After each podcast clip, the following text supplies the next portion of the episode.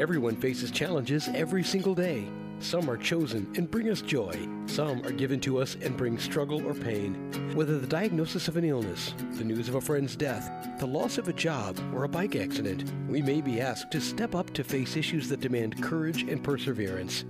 Hurt is just one of the many aspects of full lives. Each week on this show, ACT Taking Hurt to Hope Dr. Joanne Dahl helps us understand how we can use acceptance and commitment therapy to learn to accept what we cannot change and move forward into a valued life. Now, here's your host, Dr. Joanne Dahl. Welcome to ACT Taking Hurt to Hope. Join us today for a discussion about something that we all have experienced to some degree trauma. The most important thing about trauma is our emotional reaction uh, to the event that's happened, whether it was an accident or rape or some natural disaster. People react in all kinds of different ways to events. Some are in shock, others are in denial. Yeah, those are natural reactions. But in the long run, some people can experience what's called flashbacks or unpredictable emotions or even physical symptoms. And these are also normal. But when people have difficulty moving on with their lives, it's probably best to seek help. Today we're going to learn from an expert, Dr. Robin Walser, who's worked for many years with ACT and trauma. She is the founder of the TL Cons- Consultation Services uh, at the Veterans Administration Hospital in Palo Alto, California. Robin is also the author of several ACT books, but one, which you might want to take a look at, is uh, Acceptance and Commitment Therapy for the Treatment of Post Traumatic Stress Disorder and Trauma Related Problems. You can read more about Robin and her books on her website by clicking on her name on this week's program of webtalkradio.net. Welcome, Robin. Thank you. I'm happy to be here. So tell me, Robin, uh, how did you get interested in trauma? Um, I started working in trauma when uh, I was just doing, just beginning my graduate school years, uh, I had had a long standing interest in it and its impact. My family um, had some traumatic experiences, and so uh, I well knew um, how trauma could affect people, at least I knew personally. And when I went on to graduate school, I decided to start looking at uh, the impact of trauma and studying post traumatic stress disorder. Okay, so when you say um, people in your family had experienced trauma, how was that? How was that for you? Uh, it was very difficult. Uh, you, I witnessed people being harmed, uh, and um, was on occasion harmed myself, and uh, I saw how it impacted the family in sense of um, it having sort of deep emotional wounding in some way. Uh, it created a sense of unnecessary fear and shame and uh, created lots of anxiety for people in the home. And so uh, it was, you could see that it was almost like taking a the childhood and removing child out of it. You had to become uh, an adult more rapidly than you ever thought, and uh, you experience things I think that young children shouldn't experience. And uh, so it was very, very difficult. And um, if I could, I wanted to be able to help people to uh, recover from uh, traumatic experiences that had lasting lasting impact. Mm-hmm. So, so Robin, yeah, D- define for us and our listeners what what what is what is meant by trauma. Well, so in terms of uh, thinking about having a mental health response or something where you're responding psychologically and emotionally to a trauma, you want to think of things that feel life threatening. So you've either your own life has been threatened or somebody else's life has been threatened and you've witnessed that. And you've had an intense reaction or response to that where you felt deeply frightened by what was going on or unable to do something about it. You felt uh, helpless in response to what was happening. And so, uh, as you mentioned, this could be everything from being in a vehicle accident where you're completely out of control and it's happened so quickly that there's no one who can do anything about it, all the way to um, rape uh, where you may feel that your life is in danger if you don't do as you're told, or and it could very well be, by the way. Uh, out to war and the atrocities and things that happen during wartime. So there's a number of ways in which people can experience uh, trauma and concludes, includes threat to the self in, in some way, shape, or form. Okay, but Robin, could is that relative? So that I'm thinking, I was recently in Sierra Leone and uh, uh, worked with women who'd experienced wartime uh, trauma, uh, and and I remember that before we went there, they told us. Um, don't come here and traumatize our people even more. And and they meant that the whole country was in trauma. And and sometimes I wonder so when we define trauma, is that relative to um, different cultures, different or, or what I'm asking, for example, in, in Sweden, for example, it's forbidden to hit children, and and so the children who are hit in Sweden are often traumatized. But in cultures where children are regularly uh, physically hit, it's not a trauma in the same way. It's, it's, that's what I'm wondering: is is trauma relative? Well, there are certainly aspects of it that are. Um, and some of it depends on the nature of it. Is it ongoing? Is it um, designed to, in circumstances where children are being hit, to have ongoing power and control and dominance? And um, does the child uh, have a sense of fear and anxiety in response to um, these kinds of threats. You know, some some people might uh, hit their children and uh, maybe a smack on the bottom end or something like that, and uh, you wouldn't define that as a trauma in the way that we're talking about it here, because uh, there's no threat to life in that process. And there's a whole separate issue about what it means to hit children. Mm-hmm. Um, uh, but it probably would not define uh, some forms of hitting as traumatic because uh, you you want to have that life threat piece mm-hmm. in there, or it needs to be sort of an ongoing, um, long term inner uh, if there's no life threat sort of this long term dominance and uh, holding the position in a person of no power Mm-hmm.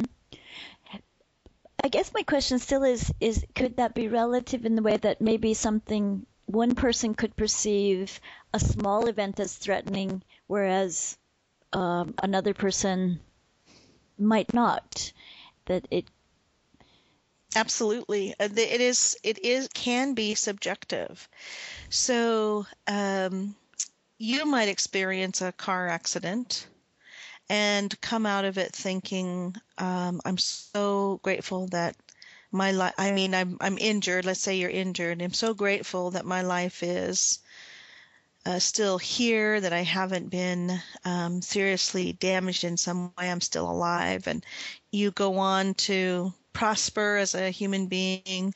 And then, exact same car accident, same injuries, another person may feel as if it was one of the most terrifying events they've ever had and be afraid to get in a car after that. Mm-hmm. Okay, so this is the complexity of yeah. the reaction. So, uh, if we continue, uh, how we, you wrote about post traumatic stress disorder, PTSD. How common is that? Uh, it's um, not as common as you might think, especially given the number of situations in which people experience traumatic events. So, for instance, um, in the United States, about 60% of men and about 50% of women will at some time during their lifetime experience what we are officially calling a traumatic event, where their integrity or somebody else's, they witness somebody else's integrity of their life being um, threatened. So that's a pretty high rate. That's about half the population. And, but only of those who um, experience that, only about 7 to 10 percent of them get a diagnosis of PTSD. It's still many, many people, uh, but um, uh, that that's the the rates aren't super high. You know, they're like, not like thirty percent or something like that. And with um, veterans of war, the rates can be higher. Uh, the rates can be range from 13% to maybe 30% of the population, especially among prisoners of war who uh, encountered a lot of threat and bodily harm while they were in prison mm-hmm. during wartime. And so you're correct, it can it can have a full range and it sometimes depends on the length of time of the trauma and the number of traumas that you've experienced. Yeah. Okay. So what what type of symptoms is it you see with PTSD? Well, there's three main uh, categories of symptoms, and um, you have to have a number of different symptoms under in these categories, but I'll just describe uh, each one very shortly. So there's re-experiencing symptoms, which are expen- ex- um, symptoms where you either you're re-encountering the event in some way. So you're having intrusive thoughts or memories about the event. You're having a flashback, which you described earlier, although those are very rare. Uh, flashbacks um, uh, are it, are happen when the individual is acting in a way as if the trauma is happening again. They've really lost touch with reality. Mm-hmm. But it is uh, more routine for people to experience real intense memories of the trauma. Mm-hmm. Um, there's also avoidance. So they avoid people, places, things that remind them of the trauma. Mm-hmm. And then hyperarousal, which uh, has to do with being hyper alert to your environment. So you're checking the environment all the time. Uh, you feel anxious and kind of on edge. Uh, you're, you're just hyper aroused. Um, for extended periods of time. So, those are the three main types of uh, symptoms that people can experience. Okay, so flashbacks are not so common. But uh, but re-experiencing and being hi- hyper aroused is more common. About Yep. And avoidance is probably one of the most common symptoms. So all th- the two that you've talked about certainly are part of the diagnosis, and then uh, avoidance is is probably you could almost define PTSD as an avoidance disorder is that people have these experiences and then they want to avoid anything that might get them back into a similar experience. Problem is is that they start avoiding more and more things as more and more things become associated with thinking about remembering encountering the trauma and so uh, they begin to avoid uh, things that don't need to be avoided. Okay, and this brings us to my next question about um, uh, acceptance and commitment therapy, which is this program is about. And uh, just to remind the listeners, um, we have the three components in ACT: accept, choose, and take action. And so, Robin, how uh, you? I know you are a, a very talented ACT therapist. Um, I would say you're a therapist with a big T. Oh, thank you. so, how would an ACT? What is the ACT approach to to trauma? Well, I think uh, ACT fits nicely uh, as um, since PTSD can be conceptualized as an avoidance disorder, and you're avoiding thoughts, feelings, sensations, uh, you're avoiding people and places. Um, so there's a lot of attempts by people who are experiencing PTSD to not be inside their own skin. And uh, and it makes sense, right? I mean, if you're constantly being reminded of a horrible event, you want to find ways to get away from it. Uh, and in our world of cultural understanding in many places, you should be able to forget about it, move on, and those kinds of things. But what we learn is from uh, studying PTSD is that that's really not what happens. Is that people really struggle with trying to escape their responses to the event. And since um, ACT nicely look approaches in a very compassionate and thoughtful manner how to reduce avoidance so that people can be free to live their life, it matches very nicely with PTSD treatment. And for because the, the whole point in ACT is to help people be present to what's going on inside their skin so that they can be inside their skin and create the kind of life that they'd like to live. Because one of the problems with moving away from yourself and the experiences that you have is that quite often it also limits your life. And so you see folks who have PTSD withdrawing from people, pulling out of their um, things that are important to them, like relationships, work, play, and um, act helps them find a place where they can show up to themselves and be present to their emotional experience and get back into life, love, work, play.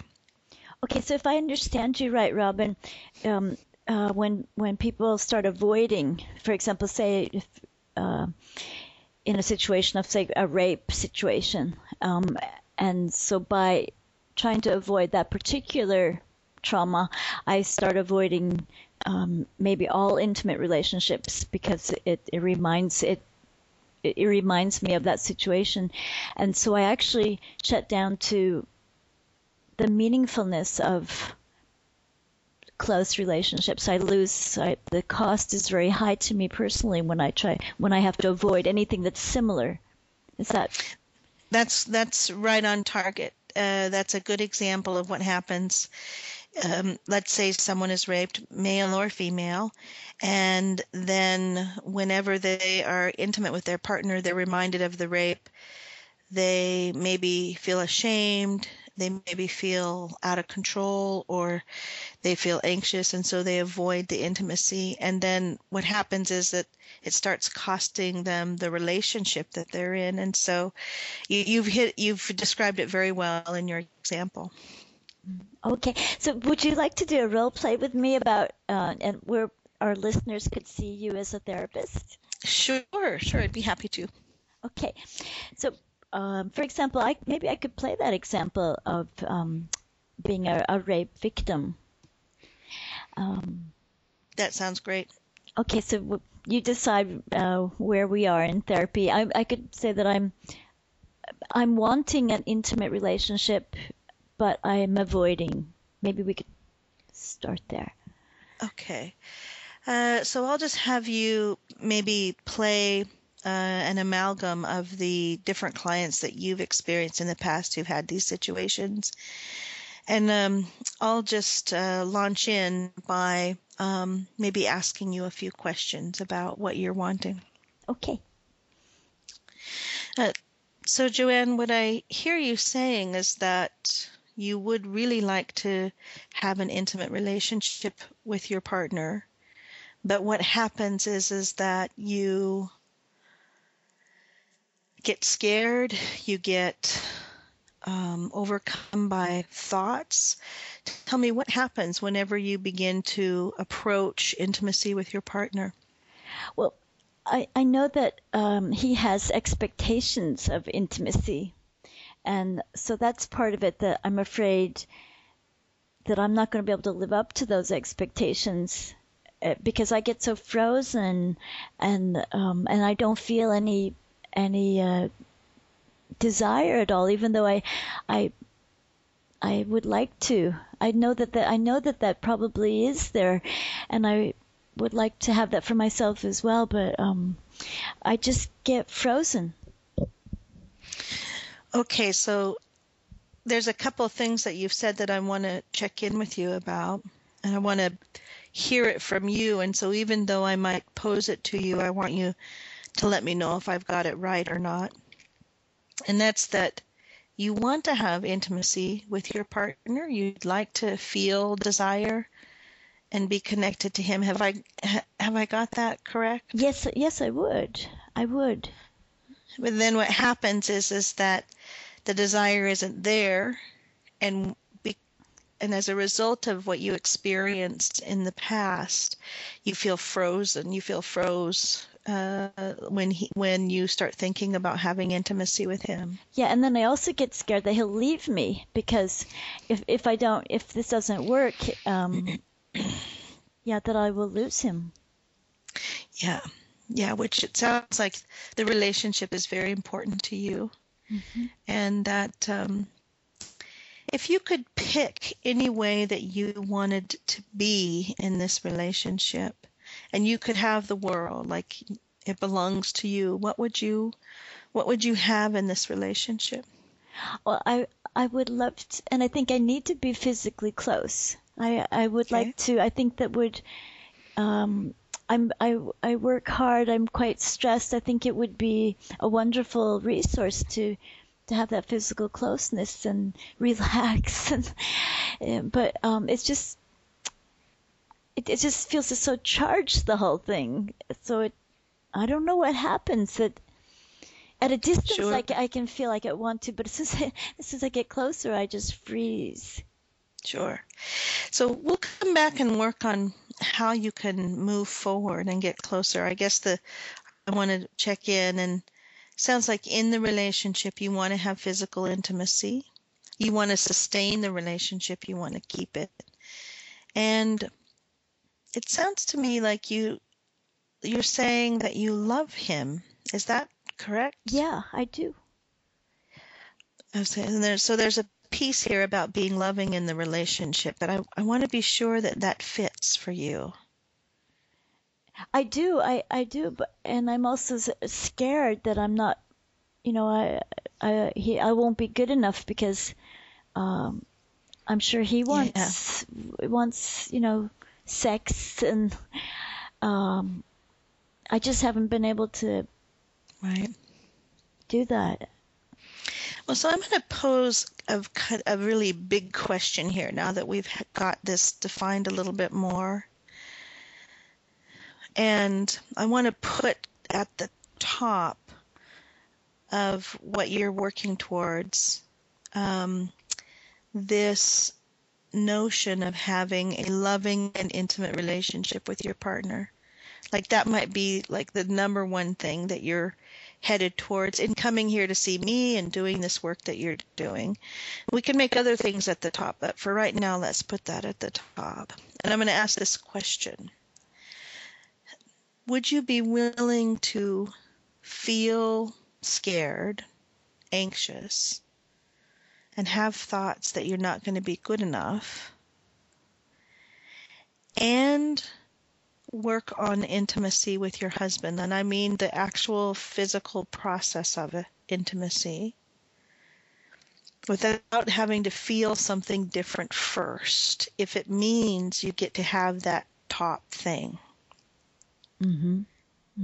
So I'm not asking you to get rid of feel or, or trying to get rid of being frozen, which kind of feels like you get anxious or something happens and you get worried. And I'm not asking you to force desire. Mm. I'm asking you to notice what you feel right in that moment and take intimate action. Mm-hmm. Move your body behaviorally in ways that are about being intimate with your husband. Yeah, I've never tried that before. Yeah. I mean, because part of what the world tells you is get better first and then live your life. yeah. And I'm sort of doing it the other way because you could be waiting for a really long time to not feel anxious or to not be fro- feel frozen or have thoughts. You know, you do you see what I'm saying? Like it Yeah. feels like you could be waiting for a long time for that. And then you have even more struggle. And so, you know, in our efforts to decrease the suffering around that, some sometimes, and the choice is yours, it's about taking the valued action with the emotions that you'd rather see not be there. Mm-hmm. Mm-hmm. Um, versus trying to get rid of those first and then taking the action. Yeah, I, I, I think you're right because I, I actually do feel desire um, um, when I'm not in this in the actual situation. So I think I, I could feel that. It feels like I shut those down somehow. It, like everything shuts down. So I think that I maybe I could get that back if I wasn't so shut down. I could. Well, and it, so it might seem to yourself like what I got to do is not be shut down in order to take this action. Mm-hmm. And I'm just trying to reverse that. Maybe taking action will help you in not shutting down. Okay. Okay. You see where I'm headed there? Yeah. So it's just the reverse. Okay.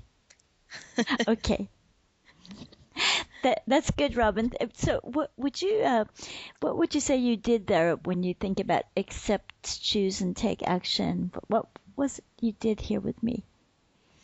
Well, clearly, towards the end there, we were working on uh, action linked to values, mm-hmm. and so we we got we were starting to open up committed action, the kinds of things that she could do, mm-hmm. um, and what and sort of the purpose of doing them, mm-hmm. like the why the whyness of doing them that has to do with I want to have I want to create loving intimacy with my partner. Mm-hmm. So that's the action and values piece.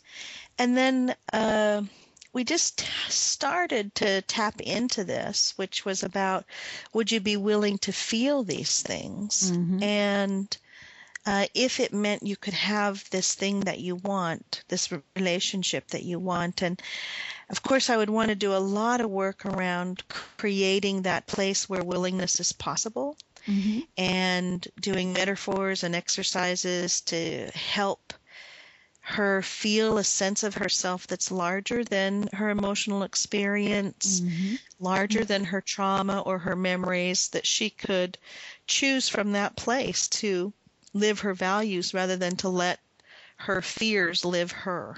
Yeah, you know, you can hear really, Robin, that uh, this is probably what makes you such a great therapist. That you have this compassion, this sensitivity to what actually uh, she wants, rather than what's expected of her, or um, but but you really tune into um, what exactly she wants.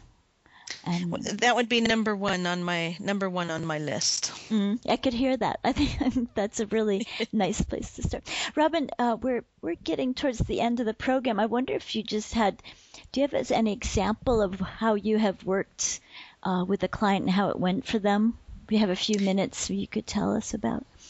Sure, sure. Um, I've worked with a couple of clients. Um, well, a couple of clients came to mind, is what I mean to say when when you asked that question. And um, part of what I helped each of them do, these two clients that I'm thinking of, was to accept their experience that they're trying to be rid of. Mm-hmm. So, for instance, I worked with a um, manager of a bank who was held hostage during a bank robbery, and a gun was placed to the back of her neck while she was laying on the floor, and she thought for sure that um, that this was it, that she that the bank robber was going to kill her. And of course, you can see how that might create a lot of distress. The bank robbers left; uh, uh, they got away, and she initially was very calm, but then started having lots of fears and worries, and kept actually feeling, uh, having the sensation of a gun at the back of her neck. Mm-hmm. And it was distracting her a tremendous amount and interfering with her ability to do her work and that kind of thing. And so our work was about willingness to feel and to be present to that sensation without any need to make it come, go, or be different, while still engaging in the things that mattered mattered to her, the work things that mattered to her. And she um, worked on that uh, very diligently, and she could still feel the sensation at the back of her neck, but it didn't have as much control over her life after we worked on just simply being present to it and noticing it for what it what it is. And uh, do I have time to say the second one? So uh, I'll just leave you with that one then as an example of how we might work together. And uh, that sounds good, Robin. I, I wonder um, if we're some of our radio listeners might be have experienced a trauma themselves or have family members that um, have. What what kind of advice could you give them that would help them to take them from hurt to hope? Well, I think the, the probably the first thing that I can say is that having a wide range of responses to trauma, including everything from fear to sadness to even a sense of relief that you were that it didn't happen to you if you if you witnessed it happening to somebody else that there's a wide variety of ways that people respond to traumatic events and that many many of those are normal responses, and that most people recover mm-hmm. and go on to live their lives in ways that are productive and healthy. And uh, for those few who don't recover, for those few who continue to struggle, then there are a number of ways in which people can uh, get support and seek services. Um, there is a National Center for Post Traumatic Stress Disorder. They have a website. It it's www.va no, I'm sorry, www.ptsd.va.gov, uh, where you can learn all kinds of things about post-traumatic stress disorder. And um, if you're a family member, I would gently encourage people to um, seek counseling although it's very hard and you don't want the family member to be in the position of getting in an oppositional position with the person who may be experiencing trauma, but rather to be supportive and um, to learn about PTSD themselves so that they can understand the symptoms and how the symptoms might be impacting the person that they're living with. Mm. But seeking support and help, I think, is one of the best things people can do. There are very good treatments for PTSD and treatments that are very effective and can help people return to normal functioning. That sounds good, Robin. So thank you for being with us today. Oh, uh, thank you for having me. I was glad to be here and to talk about trauma and ACT. That sounds good. So today's program has been about trauma that is our emotional reactions to events that can get in our way from living the life we want to live. You've been listening to Dr. Robin Walser from the VA hospital in Palo Alto. Uh, Robin is the author of Post Traumatic Stress Disorder and Trauma Related Problems. And you can read more about Robin and her books uh, by clicking her name on the website of today's program. Thank you for joining us today. For more information about Joanne, please see her website at joannedahl.com or click on the host website button in front of you on the webtalkradio.net page. You may also see her books, The Art of Science of Valuing in Psychotherapy, Living Beyond Pain, Using Acceptance and Commitment Therapy to Ease Chronic Pain, Acceptance and Commitment Therapy for Chronic Pain values in action, and epilepsy, a behavior medicine approach to assessment and treatment in children. All of these are found easily by clicking the cover or going to Amazon.com. We hope you'll join us again soon for another episode of ACT Taking Hurt to Hope.